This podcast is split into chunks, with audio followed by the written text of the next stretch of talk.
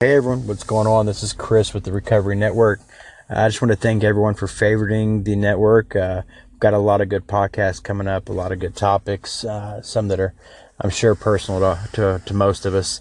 Uh, I just want to first start off by saying that, uh, you know, the Recovery Network is not by any means uh, limited to, you know, people recovering from substance abuse or alcoholism or anything like that. Uh, if there's anything in your life that at one point or currently does, hinder you or uh, it makes your life unmanageable or you you know you feel like you're a slave to it or you know things like that.